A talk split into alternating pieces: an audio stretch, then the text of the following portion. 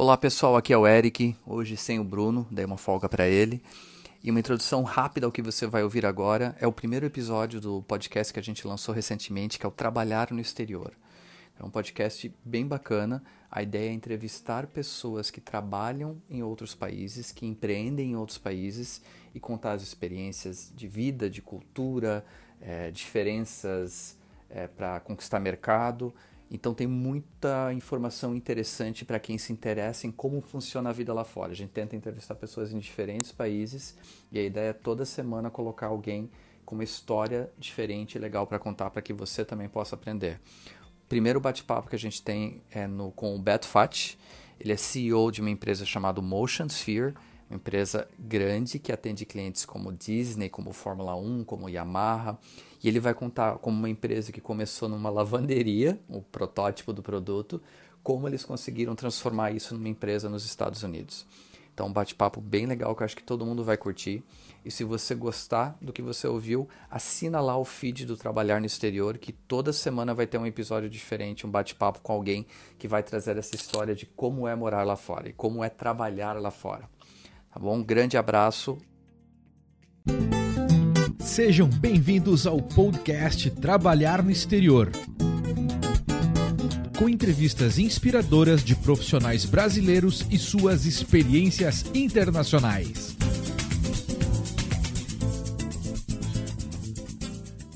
Olá, seja bem-vindo ao podcast Trabalhar no Exterior. Eu sou Eric Menal e todo episódio a gente entrevista um profissional brasileiro que trabalha no exterior ou para uma empresa internacional.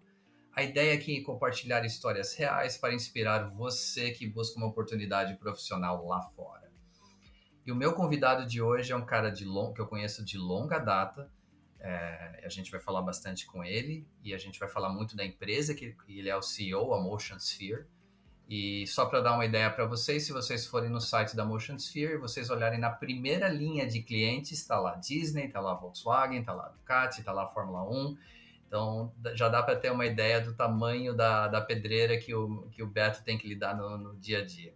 Então a gente está aqui hoje com o Beto Fati. O Beto ele é CEO da Motion Sphere e ele vai falar um pouquinho da experiência dele. É, ele está morando em Orlando hoje, está tocando a empresa de lá e vai falar bastante da, do, da ideia para ele e a família morando no exterior.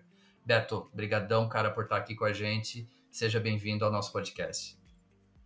Olá, Eric prazer grande estar aqui com você. Primeiro para te é, não só participar desse teu projeto super legal, mas também para te rever, né? Depois de tantos anos aí trabalhando. 10 anos, cara. Exatamente, esses 10 anos foram longos anos, acho que foram mais longos do que os outros 20 que eu tenho de, de experiência na minha vida profissional, porque muita coisa aconteceu, muita coisa boa aconteceu. Vou contar um pouquinho depois para vocês como é que foi toda essa, essa epopeia dos últimos 10 anos da minha vida. Beto, então, assim, antes da gente chegar no, no, no, assunto morar fora, conta um pouquinho da tua carreira e como surgiu a Motion Sphere e como que a Motion Sphere foi parar nos Estados Unidos. Muito bem. Bom, eu sou um cara que sou apaixonado por tecnologia desde que eu sou, desde que eu era muito pequeno, 11, 12 anos, ganhei meu primeiro computador, comecei a programar.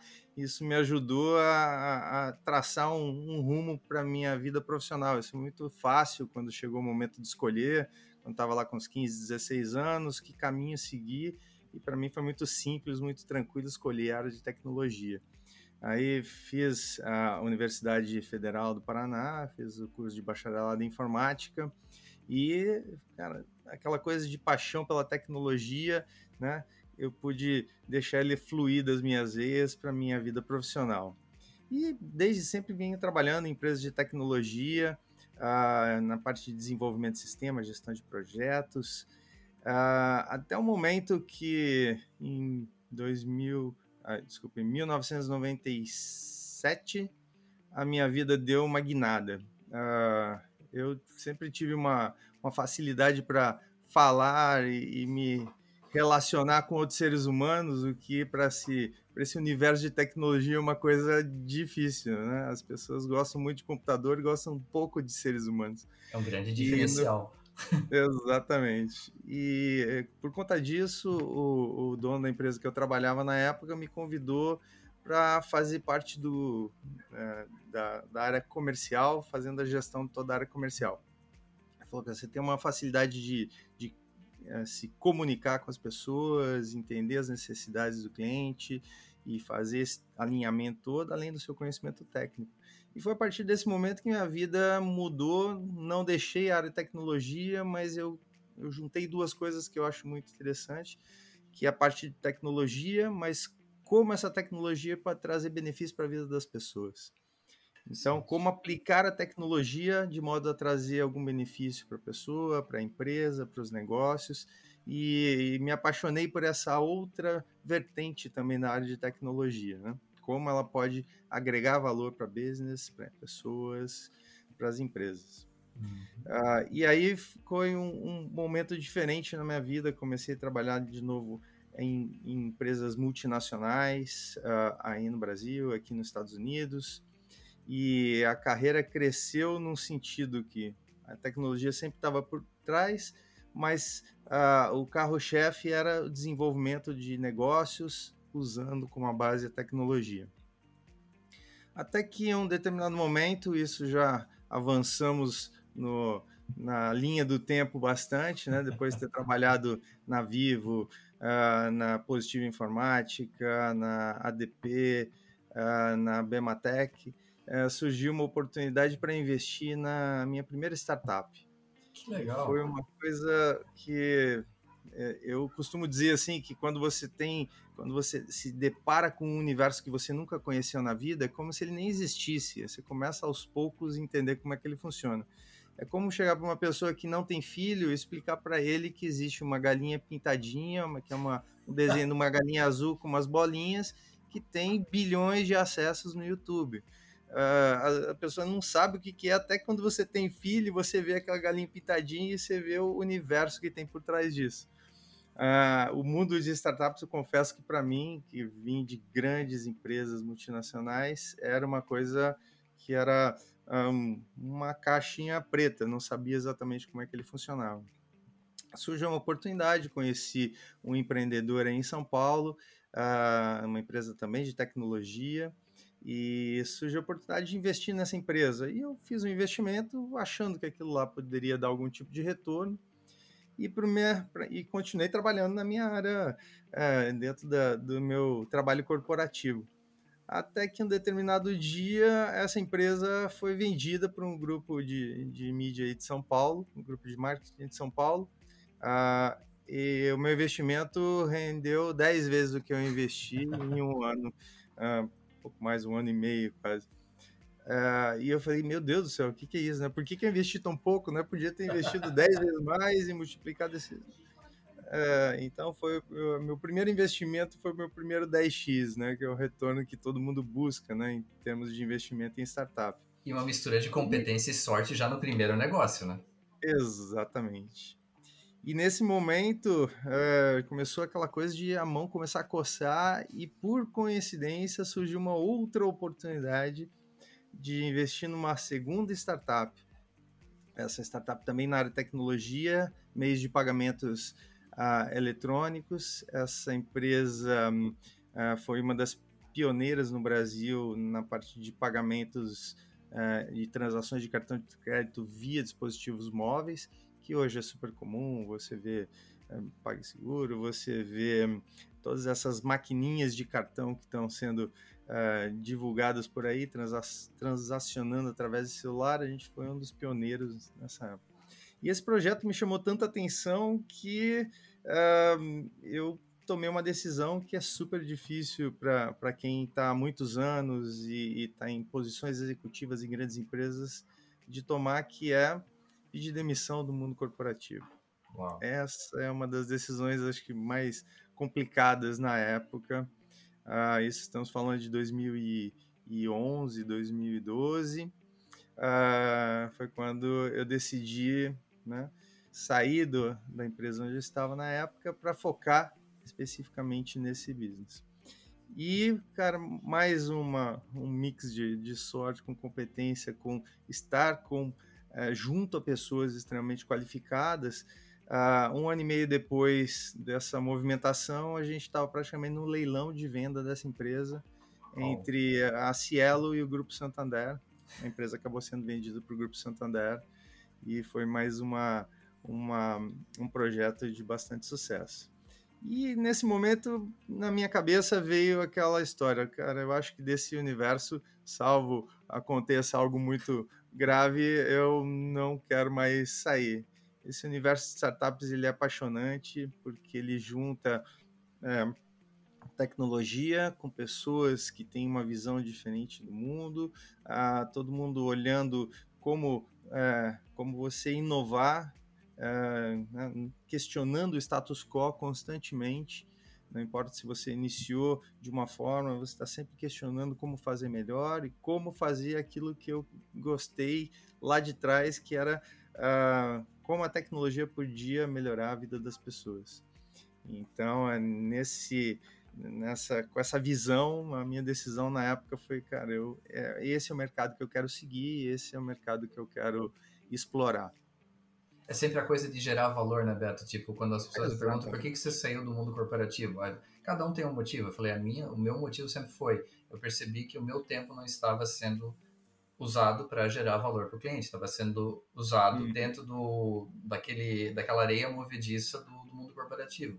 Eu acho que o mundo do startup você consegue ir realmente de peito aberto para gerar valor para o cliente final né? e para os investidores, é, lógico. Né? Perfeito. Aí nesse momento, né, por conta de todo esse trabalho que eu desenvolvi nos dois anos e meio anteriores, é, uma startup aqui dos Estados Unidos, lá de São Francisco, na Califórnia, entrou em contato comigo. Olha, nós estamos expandindo nossa atuação aí para o Brasil e recebi várias várias referências suas e gostaria de conversar, porque eu gostaria que você nos ajudasse a abrir o mercado da, do Brasil para nossa tecnologia. Eu falei, cara, prazer conversar. Conheci uh, os dois sócios da empresa, um americano, o outro é brasileiro. Uh, uma empresa também na área de tecnologia, mas ainda no desenvolvimento de sistemas operacionais voltados a computadores uh, de, de baixo custo, focado nas populações da classe C e D de países emergentes. Caramba. Então, é um projeto que tem uma pegada também social, fantástico projeto.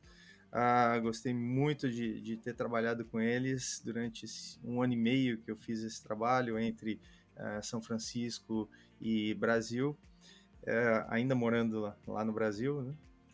E o mais, uma das melhores coisas que aconteceu, né, além dessa experiência toda de trabalhar com eles, foi o momento em que uh, eu estava numa reunião deste projeto Uh, e a gente estava aguardando a reunião começar. De repente, eu olhei para o lado, tinha uma pessoa vendo um vídeo no YouTube. E esse vídeo no YouTube era uma bola girando, cheia de luzes. E eu não entendi muito bem o que, que era, né? E por curiosidade, virei para ele e falei: oh, deixa eu fazer uma pergunta para você, né? O que, que é isso que você está vendo, né? Fiquei curioso. Ele falou: Isso aqui é um simulador que gera forças G. Conforme essas esferas giram, ela gera sensações de força G para quem está pilotando. Eu falei, cara, que coisa fantástica, né? É, na, na hora eu já pensei, deve ser um americano, deve ser um europeu, deve ser um asiático, né? Eu falei, esse gringo vai ganhar muito dinheiro, né? Aí o cara falou assim, não, não, esse cara não é gringo não, esse cara é um brasileiro, é amigo meu, mora perto da minha casa aqui em Curitiba. Eu falei, mas que isso? E ele continuou, e esse daqui é o projeto de graduação dele na faculdade. Eu falei, meu Deus Caramba. do céu, preciso conhecer esse cara. Na hora, é, esse meu amigo ligou para a pessoa, né? Uhum. Que é, o nome dele é Jefferson Massucci. E ele falou: Não, tranquilo, pode trazê-los aqui hoje à tarde, que eu posso mostrar o simulador para ele. E aí saímos da reunião, fomos direto para a casa dele. Eis que encontro o Jefferson, que hoje é meu sócio uh, e um dos fundadores também da Motion na casa dele fomos até o fundo da casa dele, tinha uma lavanderia, e dentro da lavanderia, o que, que eu vi? O ah, protótipo bom. inicial do Motion Sphere, cara. Eu olhei aquilo lá, ele basicamente é a mesma cara que ele tinha, que ele tem hoje em termos de formato, dimensões, mas é lógico, totalmente é, pelado, vamos dizer assim, né? Só a estrutura metálica, uma coisa muito rudimentar. Aí eu andei no simulador, fui paixão à primeira vista, né? Aí na hora que eu saí, eu falei, Jefferson, que fantástico isso que você fez, cara. O que, que você. É, qual que é o seu modelo de negócio? Você está buscando investidores? Que tipo de cliente você tem? Ele falou, calma, calma, Beto. Eu sou engenheiro, cara. Eu sei como fazer isso. Agora, como fazer isso dar dinheiro, eu não tenho a mínima noção. Eu falei, meu Deus do céu, então precisamos nos juntar aqui, porque apesar de conhecer tecnologia, eu não sei como fazer isso, mas definitivamente eu sei como fazer isso dar dinheiro. Isso foi no final de 2013. Uh, ah, ainda estava trabalhando na, na Endless Mobile, que é a empresa aqui de São Francisco. E num determinado momento uh, a gente teve uma conversa séria já no começo de 2014. Falamos, cara, é o momento da gente construir uh, um produto em cima desse protótipo, um business plan em cima desse produto, buscar investidores e iniciar um, um, um projeto do zero. Né? Tinha concorrente internacional? Vocês chegaram a mapear algum concorrente internacional na época ou era uma coisa realmente. Sim.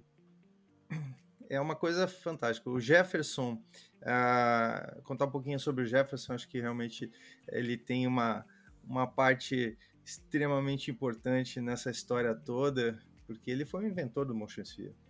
O Jefferson, uh, eu costumo dizer que essa, a, a Motion Sphere é uma startup que tem algumas coisas diferentes do que a gente vê normalmente por aí. Primeiro, ela não começou numa garagem, ela começou numa lavanderia, já que o simulador estava dentro de uma lavanderia. Segundo, que os, os cofundadores da empresa não são jovens de 20 anos que acabaram de sair da universidade sem uma visão de business, sem uma visão de mundo. Não, ela é formada por executivos de grandes empresas com ampla experiência que usaram todo esse conhecimento para montar esse negócio. Então, o Jefferson é, é um engenheiro elétrico que começou a trabalhar numa multinacional italiana que faz máquinas uh, para o setor metal mecânico, máquinas de grande porte. E nesse, nesse trabalho ele cresceu demais, entrou como estagiário e quando eu o conheci ele era diretor de engenharia desse grupo italiano. Morou Nossa. muito tempo na Itália, morou, é, fazia muitos eventos por todo o mundo, Ásia, Europa, Estados Unidos e ele sempre gostou de automobilismo virtual. Sempre teve aquele cockpit em casa, com o volante, com a mesa, com a TV na frente, depois mudou, colocou um projetor, um sistema de som, mas ele sentia a falta das sensações físicas de uma pilotagem de um carro. Legal. E falou, cara, eu vou buscar no mercado o que tem de melhor, porque eu quero comprar um para ter aqui em casa, para no final de semana juntar meus amigos aqui no churrasco e fazer essa é, essa diversão toda de todo mundo pilotar. Aí começou a ver tudo que existia no mercado, ele encontrou basicamente duas, dois universos. Um de coisas muito simples, que você encontra em qualquer hot zone da vida. Uh, são simuladores básicos, basicamente você tem uma cadeira, um volante, uma TV na tua frente com os pedais. Então você dirige aquilo lá. É a mesma coisa que a gente, na nossa época de criança, é, costumava a, a brincar nos fliperamas. Exatamente. A coisa não evoluiu muito. E do, e do outro lado, você tem simuladores multimilionários que custam 5, 10, 15, 20 milhões de dólares, que são utilizados para treinamento de pilotos, forças aéreas, as empresas aéreas, uh, mas que aí inviabiliza por causa do tamanho, por causa de preço. Uh, então ele falou, cara, tem que existir alguma coisa no meio do caminho, né? entre os simuladores básicos e os simuladores premium. E foi exatamente com essa visão que ele criou a Motion Sphere. Depois de pesquisar todos os componentes existentes no mercado, o que, que eles ofereciam, ele veio com o conceito que esse foi o grande, a grande disrupção que teve dentro do, desse projeto, que é o, o sistema esférico. Uh, que apesar de já ter alguns simuladores antigos, aquele sistema esférico, que era uma coisa mais que ficava te rodando, mas a combinação da, do movimento de duas esferas, uma dentro da outra, que é o caso da Motion Sphere, você consegue gerar acelerações próximas ao que você tem no mundo real. E a gente consegue gerar, para você ter uma ideia, até 7G de aceleração em todas as direções. Uau. Ou seja, consegue realmente colocar o cara em situações que uh, a grande parte dos simuladores, até alguns daqueles na casa de milhões de dólares, não consegue fazer. Isso tudo no equipamento compacto, né, comparado com os gigantes uh, que são os simuladores premium. Uh, e foi uma ideia que foi tão revolucionária que hoje ela é uma ideia, um conceito patenteado, né, patenteado no mundo inteiro. Tamanha a questão do, do, conceito da disrupção e da, da inovação que a Motion City trouxe para o mercado. Sensacional. E aí o Jefferson, eu, Uh, sentamos, começamos a conversar. Ele falou: tem mais uma pessoa que eu vou trazer aqui pro, pro meu é, para esse projeto aqui. Também vai ser um dos fundadores. E aí ele me contou a história do Maurício Perreto, que é o nosso outro sócio, que foi o professor orientador do Jefferson no trabalho de graduação. Então o Jefferson já era formado em engenharia elétrica. Ele tinha 12 anos de experiência né, dentro dessa indústria metal mecânica, então é, praticamente é conhece tudo de engenharia mecânica, e ele falou assim: para desenvolver essa ideia da esfera, eu ainda falta conhecimento, eu preciso da, engenharia, da terceira engenharia, já tinha elétrica, já tinha mecânica, e a terceira engenharia, que era a engenharia da computação. Então ele voltou, já tinha 30 e tantos anos de idade, voltou para a faculdade para poder fazer uh, para poder fazer aula de, uh, da engenharia da computação para adquirir o conhecimento que faltava para botar a ideia que estava na cabeça dele em prática. Uau! Aí ele já chegou vida. na universidade falando, professor, esse é um projeto que eu estou querendo. Entrei na faculdade para viabilizar esse projeto. Esse aqui é meu projeto, vai ser esse simulador esférico. Falou com o primeiro professor. O que, que o professor fez? Começou a dar risada na cara dele. Falou, ah, mas isso não vai dar certo. Isso com certeza não vai funcionar. Eu não vou ser o teu professor orientador porque isso aqui não vai dar certo. Aí foi no segundo professor, professor, essa ideia, simulador esférico, força G, ele falou, cara, impossível, você não vai conseguir fazer isso. É impossível fazer isso fisicamente. O terceiro falou que ele não ia conseguir fazer a tempo, o quarto falou que não ia dar certo. Ou seja, ele foi falando com vários professores até que chegou no tal de Maurício Perreto, que era um dos professores da, da Universidade Positivo, inclusive lá em Curitiba. E ele falou: olha, talvez esse negócio dê certo, vamos lá, você teu professor orientador. E o mais incrível é que, depois de cinco anos né, na universidade, ele chegou no último, uh, no último ano e teve a banca, né, a apresentação do projeto, e ele não só falou sobre o que ele conseguiu fazer, como ele levou o protótipo do 100% funcional do Sphere para a sala da banca. Então, Uau cara, todos aqueles professores que falou que não ia dar certo, que não ia dar tempo, que não ia conseguir, porque é impossível né, fisicamente, uh, simplesmente tiveram que levantar e aplaudir o cara, porque é, ele não só desenvolveu os conceitos, mas fez uma coisa real, palpável, tangível, um protótipo extremamente funcional, funcionar no dia da banca. Mano. Aí ganhou vários prêmios, os dois, né, ganharam vários prêmios. Uh, e depois disso voltou o simulador para dentro da, da lavanderia e simplesmente ficou lá. Ninguém sabia o que fazer com aquele elefante branco. Foi aí que eu conheci o Jefferson e aí foi o, o início da história da Motion Sphere. Em 2014 a gente fez aquilo, transformamos o protótipo num produto, o produto num, num business, criamos um business plan em, termo, em torno desse business Uh, e fomos falar com investidores, falamos com o primeiro investidor, ele falou, poxa, esse negócio é interessante, me deixa estudar um pouquinho mais. Falamos com o segundo, ele falou, fechado, quanto vocês precisam de tanto? Fechamos o, o investimento no Uau. segundo investidor que a gente conversou. Foi coisa de 45 dias. O que é aquele raro primeiro nesse mundo, né, falou né, que ia dar uma pensada, ainda voltou, falou, não, não, eu quero fazer parte sim, deixa eu entrar. E, e, só que como a gente já tinha levantado a primeira primeira round de investimentos, a gente falou, olha, agora o valuation que a gente passou não é mais esse, a gente né, basicamente dobrou o valuation porque a gente já não precisa mais do, do investimento. Aí falou, não tem problema, eu invisto no valuation dobrado.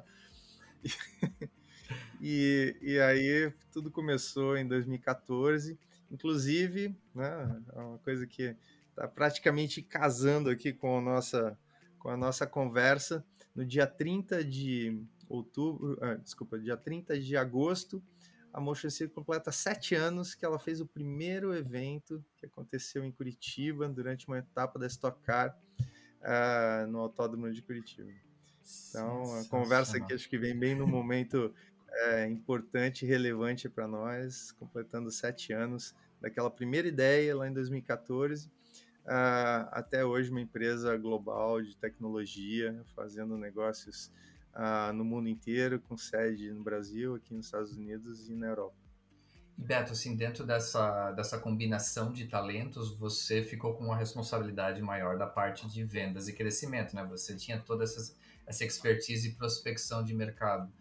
O quão fácil ou difícil foi abrir mercado para um produto tão novo, tão inovador como esse? Exatamente. Uh, não diria que é a maior de todas, eu acho que a gente tem uma boa divisão entre nós três. Então, basicamente, nós temos essa, esse tripé, né? De, uma pessoa, de, de três é, grandes competências aqui. Primeiro, o Jefferson, com toda essa visão de engenharia uh, e também toda a visão da parte de operações. Uh, conhece muito tanto da parte de produção quanto da parte de execução das ações que a gente negocia. O Maurício Perreto, que é toda a parte de pesquisa e desenvolvimento, como ele vem dessa univers, desse universo acadêmico, ele é mestre na área de engenharia da computação, é aquela pessoa que, cara, qualquer problema que a gente tiver, a gente sabe que vai ser resolvido é, sem grandes dificuldades, né? Aquela coisa que todo mundo fala que não, é, não vai ser possível. O Jefferson sonha, eu vendo e eu, a gente chega no momento que precisa fazer aquele, aquele sonho que foi vendido virar realidade, aí que entra o Maurício Perreto. É uma pessoa que tem uma, uma inteligência fora do normal e que consegue solucionar todos aqueles problemas que todos os outros julgam impossíveis. Uh, então, quando a gente junta essas três competências, a gente tem o tripé que é a base da Motion Sphere. Então, ninguém tem mais ou menos responsabilidades, cada um tem as suas. É lógico que uh, cada um tem as suas preocupações uh, eu posso falar um pouquinho mais da, da, do, do, meu trabalho, né, que foi uh, pegar aquela, aquele equipamento que estava dentro da lavanderia e hoje ter dezenas de equipamentos espalhados em vários países do mundo. E, e sabe que é interessante, porque uh, antes de ter responder especificamente essa tua pergunta, Uh, 2014 foi um ano interessante também, porque quando a gente estava começando a Motion C sete anos atrás, ah, no começo de 2014, antes de definir que a gente ia trabalhar com isso, a gente fechou a, uma viagem para Disney para trazer as nossas filhas. Eu estava esperando elas terem uma idade suficiente para poder vir aqui curtir bem. Uhum. Hoje elas têm é, 12 anos, elas tinham 5 anos na época. Ah, bom, é o momento de levar elas para Disney. Fechamos o pacote, compramos tudo, passagem, ah, hospedagem, tickets, e estava tudo certo. A gente ia viajar em outubro. E no meio disso tudo, no, no, meio do ano, foi quando a gente começou a Motion City. E a Motion City começou num evento e de repente veio o outro. E, e bem no início de tudo, eu tive que sair. Nós ficamos quase três semanas aqui, né? Uau. E agoniado porque tinha eventos grandes acontecendo, tá? Mas foi aquele momento que a gente conseguiu vir aqui, relaxar, curtir. E por acaso a gente veio para Orlando naquela época e por acaso eu não conhecia Orlando e fiquei apaixonado por essa cidade. Falei, cara, que coisa fantástica, que, que lugar maravilhoso. Uh, imagina morar aqui, nossa, ia ser fantástico. Você vê as casas, você vê os condomínios, você vê como tudo aqui é super organizado e tal. E, cara, ficou aquela sementinha do quem sabe morar nos Estados Unidos um dia, e se for morar nos Estados Unidos, puxa, poderia ser em Orlando, apaixonamos pela cidade tanto nós quanto uh, tanto eu quanto a minha esposa quanto as minhas filhas. E quando a gente voltou para o Brasil, as coisas cresceram de um jeito na Motion Sphere uh, que a gente aí voltando à tua pergunta, né, como é que foi abrir essa, essas frentes todas? A estratégia inicial foi não vender equipamentos, mas alocar equipamentos para grandes eventos, feiras, ações de marketing. Então a gente sempre teve uma estratégia de associar a marca da Motion com grandes empresas, com grandes marcas no mercado. Quando você olha o nosso portfólio de clientes, né, como você mencionou lá no início, só tem uh, clientes grandes. Então uh, foi essa uma grande estratégia porque os clientes grandes começaram a nos levar para clientes maiores, para eventos maiores e, e chamar a atenção de grandes parques temáticos e centros de entretenimento do mundo para não simplesmente alugar esse equipamento para um evento pontual ou de curta duração, mas ter esses equipamentos como atrações dentro desses centros de entretenimento. Então, respondendo a tua pergunta, uh, foi uma estratégia que nós definimos lá atrás, porque o mercado brasileiro não era um mercado que comportava, na maior parte, na época pelo menos, na maior parte das empresas e, e nos business de entretenimento, um equipamento daquele porte, com aquele custo naquela época. Nós optamos por levar isso inicialmente para eventos, feiras, é, ações de marketing que alavancaram a Mochesi para um outro estágio e esse outro estágio nos permitiu entrar então uh, não só no mercado brasileiro como no mercado uh, grandes mercados do mundo. Uma curiosidade, considerando o produto que, que, que vocês é, fabricam, criam, né? É, qual uhum. a, o índice de customização de um cliente para o outro? Porque olhando a, a, lista de clientes, eu tenho lá AT&T, eu tenho Sky, eu tenho Disney, eu tenho Fórmula 1. O, o quão customizado é cada projeto? Quanto vocês conseguem aproveitar o conceito e fazer um trabalho tipo só de uhum. azeitar para um cliente X ou Y? O quão, o, como é que funciona esse processo para vocês? Uhum. A, a, beleza da, da Motion Sear é que o Motion Sim não é um simulador de carro, não é um simulador de voo, não é um simulador de, de moto. A Motion Sim é uma plataforma de movimentos que gera sensações de forças G. Então é como se fosse uma folha em branco quando você pega uma esfera daquela e você está é, livre para sonhar e imaginar qualquer coisa que você queira é, representar em termos de experiência lá dentro. Nós começamos a Motion Sim como um simulador de carro, o, o Jefferson, quando pensou isso lá em 2011, é, dois, antes ainda, 2008, 2009, quando ele iniciou o trabalho, uh, ele pensou porque ele gostava de rally. Então, inicialmente era um simulador de rally, que facilmente virou um simulador de Stock Car, que facilmente virou um simulador de Fórmula 1, que basicamente você está trocando o veículo de quatro rodas que você está é, pilotando. Uh, a gente começou em 2014. Em 2015, o pessoal da Yamaha entrou em contato com a gente e falou: Nós vimos o seu simulador, fantástico, vimos ele no salão do automóvel. Uh, curiosidade: é possível colocar uma moto lá dentro? Aí, na época, ainda era a época do, do Obama, né? Então, na época, eu olhava para o Jefferson ele falava: Cara, a gente dá um jeito. Então, a gente adotou, na época, o o slogan do Obama, Yes We Can. Então, sim, a gente pode, né? Dá para dá para fazer, dá, dá para Yes We Can. Dá para trocar Yes We Can. E aí foi um momento que a gente deixou de ser um simulador de carro para ser uma plataforma que poderia né, representar dentro dela qualquer tipo de experiência de simulação. Então foi exatamente dessa forma que a gente alavancou os negócios. Em 2015 a gente é, desenvolveu nosso simulador de moto. Em 2016 iniciamos simuladores de, de, de voo e, e a, Fórmula 1, NASCAR, Fórmula Indy. Um, a gente não parou em, em, em, em, simulações de representar veículos específicos, né? mas a gente, come, a gente fez um projeto muito interessante com a Volkswagen. A Volkswagen, quando a gente conversou com eles, eles falaram assim: ah, tá bom, seria interessante você dar a oportunidade de a pessoa dirigir um carro da Volkswagen, mas isso é o que vocês já fazem. Dá fazer uma coisa diferente? E na época eles é, jogaram numa reunião de brainstorm. Ah, e se a gente a gente está lançando agora o nosso novo motor TSI? Será que a gente consegue fazer alguma coisa né, ligada a essa questão do motor? E aí, nas reuniões de brainstorm, veio uma ideia muito maluca, que foi a, a ideia que foi executada efetivamente, de, maluca no sentido de totalmente disruptiva e inovadora, mas é, eles queriam mostrar as qualidades do motor TSI da Volkswagen. Então nós desenvolvemos um simulador que era é, como se fosse uma montanha russa dentro do motor da Volkswagen. Uau! Então você tem uma esfera com quatro assentos, cada um tem seu próprio óculos Rift, Uh, você senta dentro da esfera, você enxerga todas as pessoas sentadas do seu lado. Na hora que você coloca um óculos de realidade virtual, ele te leva para uma outra esfera do mesmo tamanho, uma esfera virtual, Você olha para o lado, você tem avatar das pessoas que estão ali com você, conforme elas se mexem, você vê o avatar se mexendo. Se você olha para a pessoa, a pessoa olha para você, você se enxerga dentro da experiência virtual. E, e, a história toda é que você está num laboratório, tem um robô que vai lá, encolhe você e injeta você dentro do motor da Volkswagen.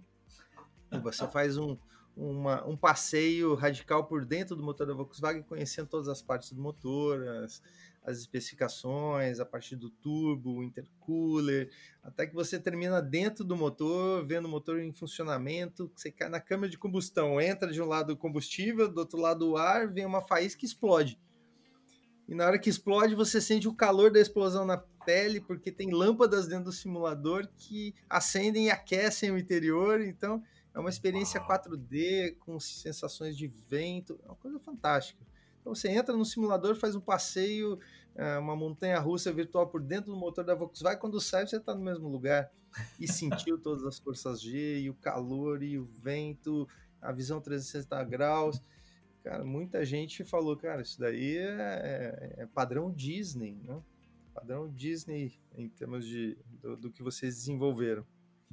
E acho que a Disney escutou essa história de padrão Disney. Ainda bem. Porque uma pessoa que conheceu o projeto, tinha contato com o pessoal da Disney aqui em Orlando, apresentou para eles e eles quiseram conhecer o Motion E falaram, cara, esse produto que vocês têm é fantástico, a gente gostaria de conhecer. É, e começamos a conversar com eles em 2016. Ah, sei que no final de 2016 a gente estava com o equipamento pousando aqui em Orlando para participar de um evento dentro da, da, do complexo Disney, que foi o Florida Cup, uh, um evento de, de, futebol com os principais times do, do mundo todo jogando aqui dentro do complexo Disney e a Motion City foi uma das atrações. E aí foi quando tudo começou no universo americano, né? Então, é, eu, eu, digo que essa, essa é foi uma das movimentações mais importantes que nós fizemos uh, no sentido de expansão do nosso negócio mundialmente ah, que as pessoas olhavam para Mochecir como uma startup brasileira lá de Curitiba. Né? A partir dessa movimentação, ela se tornou uma empresa de tecnologia ah, de entretenimento especializada no desenvolvimento de, de experiências de simulação, mas sim uma empresa global. Então foi uma, um salto muito grande. Pô, Beto, eu quero pegar esse. A gente fez uma movimentação parecida e fomos abrir, levamos o primeiro equipamento para a Europa e uh, daí para frente os negócios não pararam mais.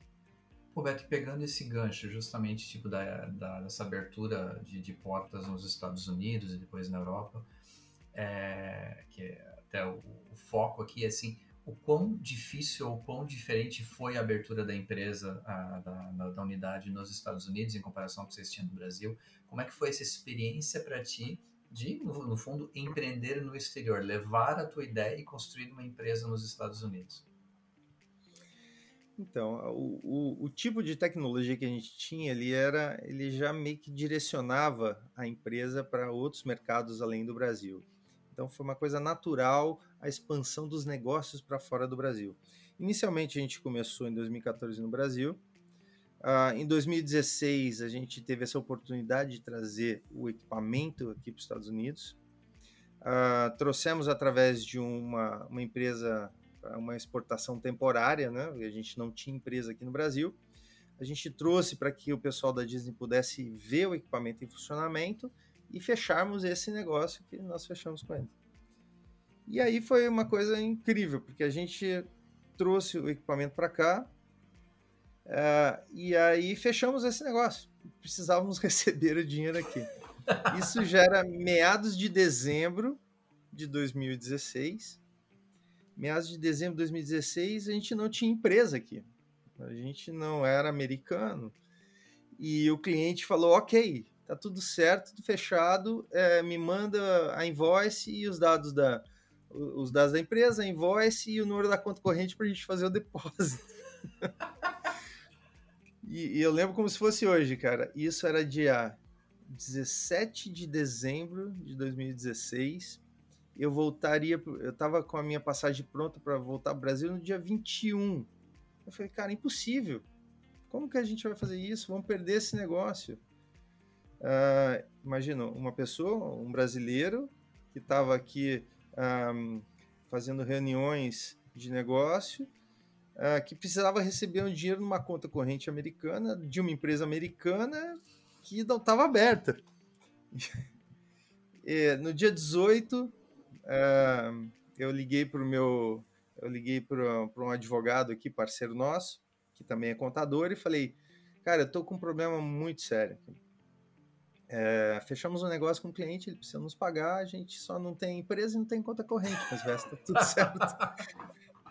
Como é que eu faço? Ele falou, ué, abre a empresa, abre a conta corrente, manda a invoice para ele, o cara te paga. Eu falei, não, mas ó, eu tô aqui, eu já tô termi tá terminando dia 18, eu tenho 19 e 20 para fazer isso. Ele falou, Beto, não se preocupa. Como é que vai ser o nome da empresa? Ah, Motion Sphere USA. Ok. Me passa seus dados. É, amanhã de manhã eu começo a trabalhar nisso. À tarde, ele, no, no dia 19 à tarde, ele me mandou os documentos da empresa aberta. né? O pessoal né, saber aqui o equivalente ao nosso, ao nosso CNPJ, ao nosso contrato social. É, ele fez em algumas horas e já tinha a empresa registrada no um, já tinha a empresa registrada no, no IRS, tinha o EIN, que é equivalente ao CNPJ aí. Uh, tudo pronto, tudo legal, aberta, organizada e estruturada. Aí falei com o meu gerente do banco e falou: não, me manda esses documentos por e-mail hoje à tarde e amanhã de manhã você vem aqui assinar a papelada que a conta corrente está pronta. Eu falo, não é possível isso, cara. Alguém tem alguma câmera aí, alguém tá me filmando, tá alguma pegadinha. Cheguei de manhã lá, o cara falou: não, você aguarda um pouquinho aqui, eu vou imprimir a documentação. Eu estava com a toda a documentação da empresa em mãos, impressa. Ele consegue checar online se está tudo certo, se a, se a documentação é, é real já estava com toda a documentação da conta pessoa jurídica pronta. Ele falou: assina aqui, assina aqui, assina aqui, está aqui seu cartão de débito temporário, você vai receber outro, está aqui seu talão de cheque, etc. O número da conta é essa daqui. Aí eu falei, cara, que maravilha. Peguei, voltei pro, pro hotel e falei é, pro, pro meu contador. E agora? Preciso emitir uma invoice, cara. Precisa entrar no sistema, precisa cadastrar no site. Ele falou: não, como assim? Ah, uma invoice, você entra no, no Word, você bota, eu te mando o template, você coloca os dados da, da empresa, os dados do serviço, o valor, você coloca os dados da conta corrente e manda por e-mail para a pessoa. Eric, mandei para a pessoa ao meio-dia, às quatro da tarde o depósito estava feito na conta, no dia seguinte peguei o voo e voltei para o Brasil. Se fosse fazer analogia aqui no Brasil, provavelmente estaria na fila ainda. As pessoas acham que é piada, as pessoas acham que, é, que é história de, de pescador ou história de empreendedor, mas é, o processo é simples desse, dessa forma. E, e, foi nesse momento que eu falei, cara, é, a gente está fazendo negócios um, no Brasil, mas a gente não devia simplesmente focar nos negócios no Brasil, porque você tem outros países, outros mercados do mundo que te permitem uh, acelerar os seus negócios numa velocidade ainda maior foi quando a gente começou a explorar a possibilidade de talvez não simplesmente vir e voltar várias vezes por ano, como eu estava fazendo, né, a trabalho, mas morar efetivamente aqui nos Estados Unidos e, fazer os negócios a partir daqui. E aí, no final de 2017, a gente começou a preparação das, da, do processo para aplicar para um visto Uh, a gente inicialmente veio com o visto L1, que é o visto de uh, executivos. Então, você tem um novo negócio sendo aberto nos Estados Unidos, você tem a, a oportunidade de enviar um executivo da empresa matriz, que é no Brasil, para abrir esse negócio e iniciar as operações uh, aqui dentro dos Estados Unidos. O visto, a gente deu entrada no começo de 2018, o visto foi aprovado em maio de 18, em junho a gente se mudou para os Estados Unidos e, e, o melhor de tudo é que já chegamos aqui com a empresa uh, em funcionamento, uh, com negócios sendo feitos. viemos, como eu sempre digo, pela porta da frente, fazendo tudo que deve ser feito, respeitando toda a legislação, entregando toda a documentação exigida, porque é, é dessa forma que você é, consegue é, expandir os seus negócios e mudar para os Estados Unidos da forma mais correta possível uh, e realmente aproveitar tudo que os Estados Unidos tem a oferecer, mas retribuir também com toda uh, o trabalho e com, e com tudo a correção de ter feito cada step, cada passo de acordo com o que é exigido. Bom, uma pausa rápida nessa entrevista e já já voltamos com mais. Enquanto isso, você está pronto para uma oportunidade de emprego no exterior ou até mesmo para uma multinacional que exige inglês fluente? Que tal se preparar para o processo de recrutamento com um serviço especializado em entrevistas de emprego em inglês? Na Spark English, nós lhe ajudaremos desde a tradução do currículo e perfil do LinkedIn em inglês até um serviço personalizado de preparação para entrevistas, com simulações reais de acordo com o seu segmento e suas dificuldades. Visite sparkenglish.com.br e envie uma mensagem na página de contato com suas informações. Nós entraremos em contato para agendar uma avaliação gratuita e lhe ajudar a conquistar o emprego de seus sonhos. Spark English, seu serviço especializado de inglês para entrevistas de emprego. Agora vamos retornar à entrevista de hoje. Pô, Beto, e dentro desse cenário, cara, assim, a questão da tua família, porque você fez, uh, teve toda a questão de uh, abrir a empresa e, e, vir com o Brasil pro, do, Brasil para os Estados Unidos com visto L1. Dentro desse processo, a tua esposa e tuas filhas conseguiram já entrar na mesma hora ou teve algum processo de espera? O processo uh, para você obter o visto é complexo, mas a partir do momento que você consegue uh, justificar para as autoridades americanas a necessidade desse visto, uma vez aprovado, ele, no caso do visto L1, é estendido para toda a família. Então, esse visto vem uh, o L1 para quem está aplicando, que no meu caso, o L2 para os dependentes. Então, foi um processo que, a partir do momento que foi aprovado, foi aprovado para a família inteira isso é interessante porque o visto L1 ele pressupõe que você vai é, iniciar a operação de um negócio aqui nos Estados Unidos e ele é baseado num business plan. Você apresenta um business plan, estou nesse ponto, daqui a 12 meses estarei nesse outro ponto. Depois nós vamos checar se você chegou naquele ponto, né? uh, e o nosso visto foi aprovado dia 3 de maio de 2018 e uh, já começou a contar o, o o timing do business plan naquele dia. E aí você tem, a partir do momento que você recebe o ok do visto, aí que cai a ficha, meu Deus do céu, vou me mudar para outro país com a minha família, vou para uma outra casa, tenho que comprar um carro, tenho que mobiliá-la uh, e tenho que trabalhar para atingir as metas que eu acordei com o tio Sam. Então é um desafio gigantesco. A gente demorou um mês e meio aproximadamente para conseguir arrumar tudo, preparar essa mudança, preparar as meninas para fazer essa, essa transição. Então, é um, é um outro desafio. O primeiro desafio conseguir o visto, depois de conseguir o visto, falar: Meu Deus do céu, agora vamos lá, agora precisamos fazer a transição e começar a trabalhar. A coisa boa é que a gente já tinha um negócio em andamento aqui nos Estados Unidos, então é, na parte do business foi uma coisa tranquila. Mas é um desafio grande, né? A gente, as meninas na época tinham nove anos uh, e nós tivemos o, cuidado de já prepará-las antes, quando a gente aplicou para o visto, prepará-las para essa transição. Uh, o desafio maior é preparar sem gerar ansiedade, sem gerar expectativa que depois podia aprovar ou não aprovar, mas também não deixar o negócio esfriar. Então esse, esse equilíbrio é um desafio muito grande. Mas foi muito legal quando a gente recebeu a notícia da aprovação, a gente fez uma uma mini reunião com elas, contou a história, elas estavam super prontas, super preparadas para esse desafio, que é desafio para a gente, né, os adultos, mas desafio grande também para as crianças. Pois é, e pegando esse gancho, assim, aí, aí, aí eu vou entrar na questão da, da Spark, a questão do inglês. E Orlando é uma cidade particular pela questão que tem gente de tudo que é lugar do mundo, né? Mas como que foi essa questão do inglês para ti e para tua família, principalmente para as meninas entrando na escola, tal? É, dando a cara a bater, recebendo toda a educação agora em inglês. Como é que foi esse processo para vocês? Uhum.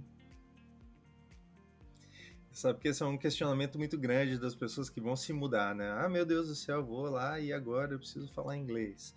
É, no nosso caso, eu falo fluentemente inglês já desde os 15 anos de idade, não foi um, uma preocupação nesse caso. Minha esposa já falava inglês também uh, e aqui aprimorou bastante. E as meninas tinham as aulas de inglês de escolas de inglês no Brasil, uh, que é uma boa base mas quando você chega aqui e cai numa escola que não tem uma palavra sendo dita em português, é, assusta, né? Não vou dizer que foi um processo fácil, porém, vários amigos que já tinham feito essa transição antes, eles me falavam, Beto, não se preocupa com essa questão das crianças, cara. É uma coisa assim que parece mágica, mas elas vão entrar na escola, daqui a dois, três meses vai cair uma, vai bater uma chavezinha na cabeça delas, assim, que elas vão Pronto, fala inglês. E exemplos de amigos que chegaram aqui que a pessoa não sabia nem falar oi, olá, bom dia, boa tarde, me desculpe, com licença, e que questão de três, seis meses estavam falando inglês. Uh, hoje, três anos depois que a gente fez essa mudança, a gente procura muito dentro de casa falar português. Elas não perderem, né? É muito fácil, principalmente para as crianças. Oh? para elas não perderem, né, também a, a, questão do português, né? Se um dia voltarem para o Brasil, é uma vantagem que elas têm, né? Exatamente. A gente faz muita questão de dentro de casa só falar português para manter essa outra língua, né? Qualquer forma, é, hoje em dia o mundo globalizado exige que você tenha é, pelo menos o inglês, mas quanto mais línguas você souber se comunicar, é, melhor para tudo, né? Para todas as relações que você possa ter, pessoais, profissionais, porque quanto melhor você comunicar, mais sucesso você tem na vida. Então, o inglês uh, é importante, principalmente para quem está vindo e que tem que fazer negócios por aqui, ele é extremamente relevante. Então, se preparem muito antes de fazer essa transição. É, e a preocupação maior, normalmente, das pessoas são com as crianças, e eu digo, não se preocupe com as crianças. Por mais que ela não saiba nada, uh, em seis meses ela já vai estar tranquilamente se comunicando. E hoje eu vejo elas com uma, um, uma, um disjuntor que liga e desliga, ou passa para o português, passa para o inglês, de uma forma muito fácil. Elas conversando entre elas. Uh, eu tenho duas filhas gêmeas de 12 anos, a Valentina e a Donatella. Uh, as duas conversando entre elas, elas falam inglês. Conversando entre as amigas, falam inglês. Conversando com a gente, fala português. Às vezes estão conversando com as amigas e entra um adulto que é brasileiro no meio, elas mudam para o português e quando o adulto sai, elas voltam para o inglês. Então é, uma, é um processo extremamente automático hoje na cabeça delas, não é uma coisa que tem que pensar, vou falar inglês ou vou falar português. Tudo isso graças à imersão, né?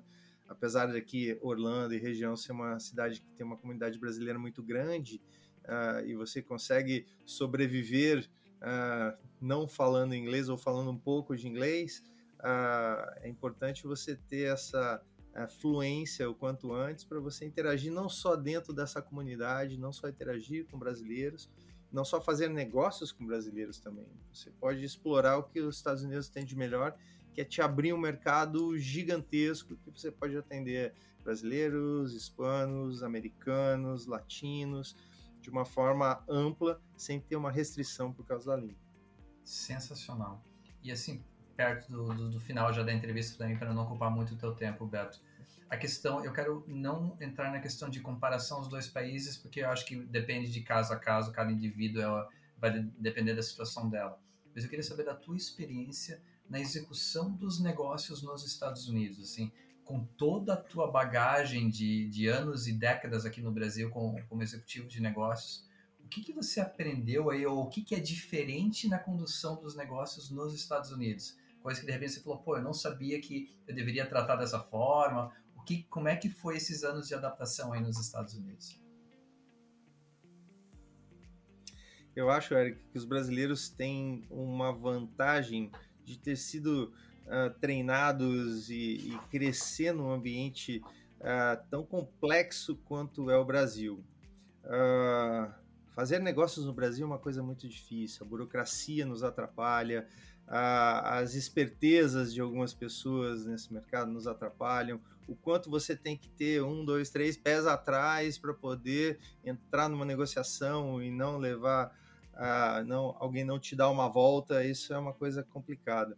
Isso, por um lado, você é, aprende muito, você se desenvolve muito como profissional. Então, quando um, um profissional brasileiro vem para os Estados Unidos, ele leva um susto inicial, porque muitas das coisas que você tinha que se preocupar em fazer negócio no Brasil, aqui não existem. Como eu dei o exemplo, em dois dias eu abri uma empresa, abri uma conta corrente, emiti um invoice, recebi um pagamento. Uh, quando no Brasil que você imaginaria que isso fosse possível? Quando eu conto para as pessoas, todo mundo acha que é piada, e realmente não é. Então, quando você não tem uma burocracia te puxando para trás, te atrapalhando nos negócios, cara, as coisas começam a fluir muito mais fácil, muito mais rápido. Outra coisa, uh, no Brasil, bom, eu tenho uma coisa para vender por 100, eu vou pedir 200 para o cara negociar e eu dar um desconto e vender para ele por 120 e, pô, beleza, tá todo mundo feliz. Uh, aqui não tem muito isso. Aqui você tem um produto, você sabe quanto ele custa, você sabe quanto ele vale e você faz o teu pedido. Se você der um desconto de 1, 2, 3, 5% é uma coisa absurda. Então, Nossa. Então ninguém vai jogar o preço o dobro para negociar pela metade, para tentar ganhar alguma coisa. A mesma forma que se você faz uma oferta para alguém de um produto, o cara não vai pedir 50% de desconto, porque ele sabe que você está colocando o preço justo. Então essa é uma outra grande diferença em relação aos Estados, uh, nos Estados Unidos em relação ao Brasil. Uh, aqui a área de business ela é muito mais clara e transparente. Uh, um exemplo, quando você vai comprar uma casa, por exemplo. no Brasil, quanto custa uma casa? Cara, você não tem muita ideia, né? Pode custar a mesma casa para uma pessoa pode valer 500, para outra pode valer um milhão, e qualquer número nesse meio do caminho é verdade. Aqui nos Estados Unidos, se você comprou uma casa hoje por 500 mil dólares e amanhã você quiser vender por um milhão de dólares, a pessoa pode entrar nos registros públicos. Quando foi vendida essa casa? Que dia foi vendida essa casa? Qual foi o valor dessa negociação? E pode ver que você tentou comprar, né? Comprou uma casa por 500 mil e agora está tentando vender pelo dobro. Então, esse tipo de esperteza não funciona muito aqui porque todo o sistema é preparado para uh, ah, evitar esse tipo de situação e a consciência também das pessoas uh, para evitar esse tipo de, de situação. Isso faz você ganhar também o quê? Tempo. Porque você não precisa, né? Uh, tentar 50% abaixo do valor para tentar conseguir 10% de desconto uh, os preços são muito claros, são muito justos, as condições, etc. E por último, uma coisa que o brasileiro não está acostumado, que sente um, um bug aqui, é que uh, show me the money. Porque se você vai fazer um negócio, o negócio é sério, ok? Você tem dinheiro? Tem, não, não tem, então não tem negócio. Ah, eu tenho dinheiro, beleza. Então assina o contrato. Não, depois a gente vê essa questão de contrato, me entrega, depois eu. Não, não assino, faz o pedido de compra, assina o contrato, faz o pagamento, eu te entrego. Né? Às vezes para o brasileiro é uma coisa assim, mas, pô, mas você, não me, você não confia em mim, eu te dou minha palavra. Então, esse tipo de coisa assim aqui é realmente. Ah, legal, eu sou teu amigo, bacana, confio em você, mas tá bom, custa 100 mil, me paga 100 mil, eu te entrego o produto. Assino o contrato, eu te entrego o produto. Não assino, não entrego, não paga, não entrego. E isso, por incrível que pareça, também é, gera um ambiente muito mais tranquilo para quem quer investir, para quem quer fazer negócios, porque sabe que né, vale o que está escrito. Uh, se você assinou um contrato e a pessoa não cumpriu uh, rapidamente, todo o processo judicial acontece e, e, e vale o que está dentro das, da, do que foi acordado entre as partes. Né? Então, é, é, tudo isso uh, a partir do momento que a pessoa chega aqui, ela toma um susto. Mas depois ela percebe que tudo, uh, todas essas regras são para o bem e para facilitar e acelerar os negócios. Então, eu só posso dizer que a Motion era uma antes da gente uh, se mudar aqui para os Estados Unidos e oficialmente se tornar uma empresa americana, com base aqui, com, com pessoas trabalhando aqui.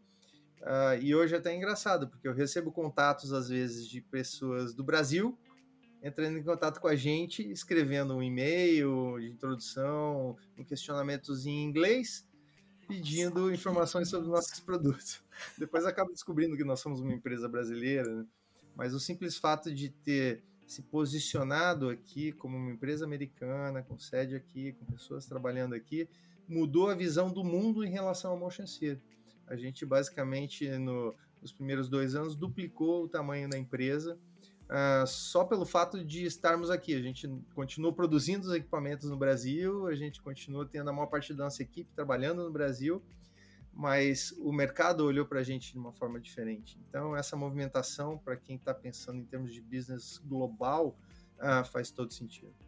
Sensacional. E para a gente fechar, assim, pegando agora, olhando para o mundo pós-pandemia, olhando para essa demanda reprimida de entretenimento, que todo mundo tá louco para começar a sair e se divertir novamente, e pegando o mercado americano, que tipo, eu estava olhando os números savings de 2,5 tri nos últimos 18 meses, então tem muita gente com dinheiro guardado para começar a investir em suas viagens, investir em novas compras. O que, que você enxerga o, o mercado para motion sphere nos próximos cinco anos?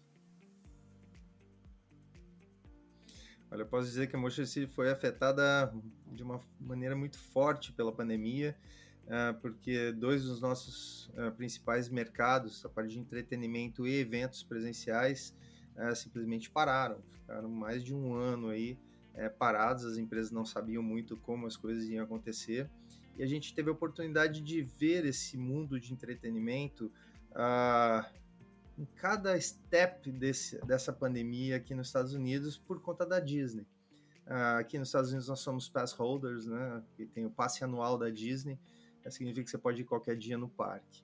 Uh, a gente frequentava a Disney muito, uma frequência muito grande antes da pandemia. Quando veio a pandemia, levamos aquele susto. A Disney ficou três meses parada e foi um dos primeiros grandes uh, business de entretenimento que voltou apesar da pandemia e a gente viu isso começando.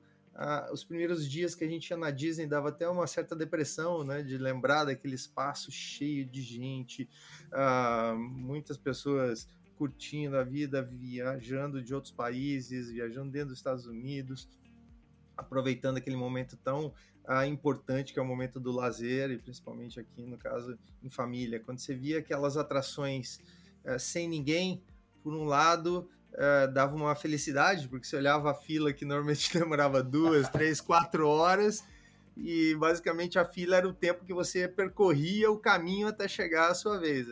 Percorria o caminho, já era a sua vez. Saía, ah, vamos de novo, percorria o caminho e ia novamente. Mas por outro lado, é uma tristeza de ver um mercado tão grande, tão gigantesco, uh, afetado da forma que foi afetado. E daí, uh, inicialmente super uh, preocupados com essa questão de distanciamento social, máscara, álcool gel, limpeza, uh, e aí as coisas começaram a ficar um pouco mais sob controle, já sabia que podia ficar um pouco mais perto, que a máscara já resolvia uma boa parte dos problemas, uh, o álcool gel, e as coisas começaram a ampliar e esse mercado voltou a aquecer, apesar de outras partes do mundo, inclusive a própria Disneyland na Califórnia, segurou muito tempo antes de voltar às atividades. Então, é, eu vi aqui que a Disney foi uma pioneira nesse aspecto de olhar para os próprios clientes e dizer: os clientes querem voltar a frequentar o nosso parque, nós queremos voltar aos nossos negócios. Como a gente pode fazer isso da melhor forma possível, sem gerar um risco para os clientes e sem é, afetar o, o, nosso business como um todo, evitar colocar nossos empregados em em afastamentos ou até demissões. E foi uma coisa bonita de ver, assim, a gente acompanhou esse passo a passo. Até hoje, quando a gente vai no parque, o negócio está praticamente totalmente aberto, uh, com pequenas questões de segurança, um pouco de social distance, todo mundo uh, usando máscara em lugares fechados. E, e, isso mostra que a vida é possível ser vivida apesar das, das dificuldades que a gente enfrenta pela frente.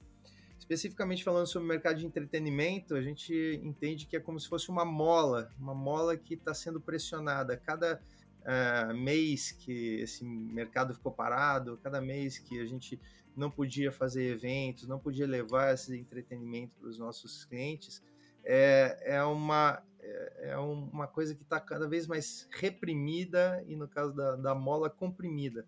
Na hora que alguém falar assim, ok, agora pode ir, esse mercado vai explodir. A tendência é que isso daqui a gente recupere esse ano, uh, que nós somos fortemente afetados, em menos de seis meses.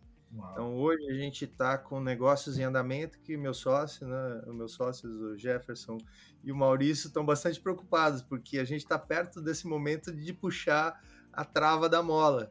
E todos aqueles negócios que deveriam ter acontecido nesse, nesse período, é, deve acontecer tudo junto agora. Então, nesse momento, a gente está com, com propostas e negócios próximos de, de fechar e bater o martelo uh, na Bélgica, nós temos um negócio na Arábia Saudita, uh, nos Emirados Árabes, na África do Sul, uh, nos Estados Unidos, na Austrália. Uh, todos eles com potenciais gigantescos de ser o, o primeiro uh, o primeiro empreendimento de muitos que esses grupos vão fazer nos próximos uh, um a dois anos. Então, eu diria que uh, o mundo vai experimentar agora uma explosão de, de novas opções, novas alternativas de entretenimento e que vai realmente fazer com que a gente possa voltar a sorrir, se divertir e curtir um tempo junto com os amigos, junto com as famílias, coisa que a gente não pode fazer durante um bom tempo durante essa pandemia. Show, perfeito. Beto, cara, só que eu posso dizer obrigado, obrigado mesmo por compartilhar um pouco da tua história, é, um pouco da história da Motion Sphere, é, te ver tendo sucesso é um negócio que me deixa muito feliz pela história, porque a gente se conhece já há algum tempo. E, cara, eu tenho certeza que se a gente, se a gente próxima vez que eu for por Orlando, eu vou te levar lá na, em alguma cervejaria pra gente tomar uma cerveja junto e teu sucesso vai estar sendo maior ainda.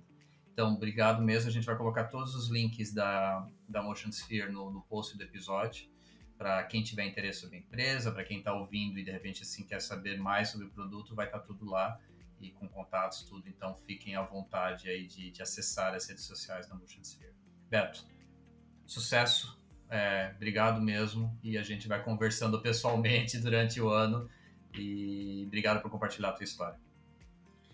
Eu que agradeço, Eric. Obrigado por, pelo convite. Fiquei super feliz de, de, te encontrar e de fazer parte desse projeto tão legal que você está fazendo, de levar essas experiências para pessoas que realmente estão, uh, talvez, pensando exatamente em dar esse passo, né? E não necessariamente uma pessoa que tem 20 anos de idade, ou 40, ou 60 anos, pode se achar mais jovem demais ou uh, já madura demais para poder fazer essa movimentação. A gente vê aqui pessoas de todos os tipos, de todos os lugares do mundo, uh, fazendo movimentações similares. E uh, uma vez, uma diretora de uma empresa que eu trabalhei, numa conversa que a gente tinha, ela perguntando sobre a idade de cada um, né? E na época eu tinha 26 anos. E ela falou, mas 26 anos e eu já estava preocupado com o futuro, com a questão de aposentadoria, porque tinha que fazer isso, tinha que juntar dinheiro. Ela falou, Beto, calma, você tem 27 anos, a tua geração é uma geração que vai viver tranquilamente 100 anos. Então não adianta você pensar que, ah, não, há 50 anos eu quero ter minha independência financeira e nunca mais trabalhar cara, depois vai ter mais 50 anos pela frente. Então hoje eu me cuido tanto na parte psicológica, quanto a parte física, quanto a parte emocional, para estar tá o mais preparado possível e mais ativo possível, porque eu olho para frente e quando a gente se mudou para cá, eu tinha 47 anos. Uh, falar nisso, mês que vem eu faço completo é, cinco décadas de vida, faço 50 anos. Nossa. Quando eu vim para cá, um novo horizonte se abriu na minha frente. Então hoje eu acordo de manhã esperando o, o despertador tocar para começar a trabalhar para coisas ainda que eu quero construir, que eu quero desenvolver uh, na, na minha vida ainda, junto com, com a minha família, junto com os meus sócios, junto com os meus amigos. Então, olhar para frente e você sentir que você tem esse ambiente propício para você crescer e desenvolver seus sonhos é fantástico. Então, eu recomendo que todo mundo que tenha um, um pinguinho de, de vontade, um pinguinho de intenção de fazer uma movimentação como essa, que busque mais informações, quiser entrar em contato comigo, será um prazer aí ajudá-los nessa transição, que tem certeza que vale muito a pena e que é benéfico para todo mundo. Sensacional. Beto, abraço, abraço a todos que estão ouvindo e até o próximo episódio. Abraço, pessoal. Esse podcast foi um oferecimento de Spark English, serviços de tradução e consultoria para entrevistas de emprego em inglês e internacionalização de empresas.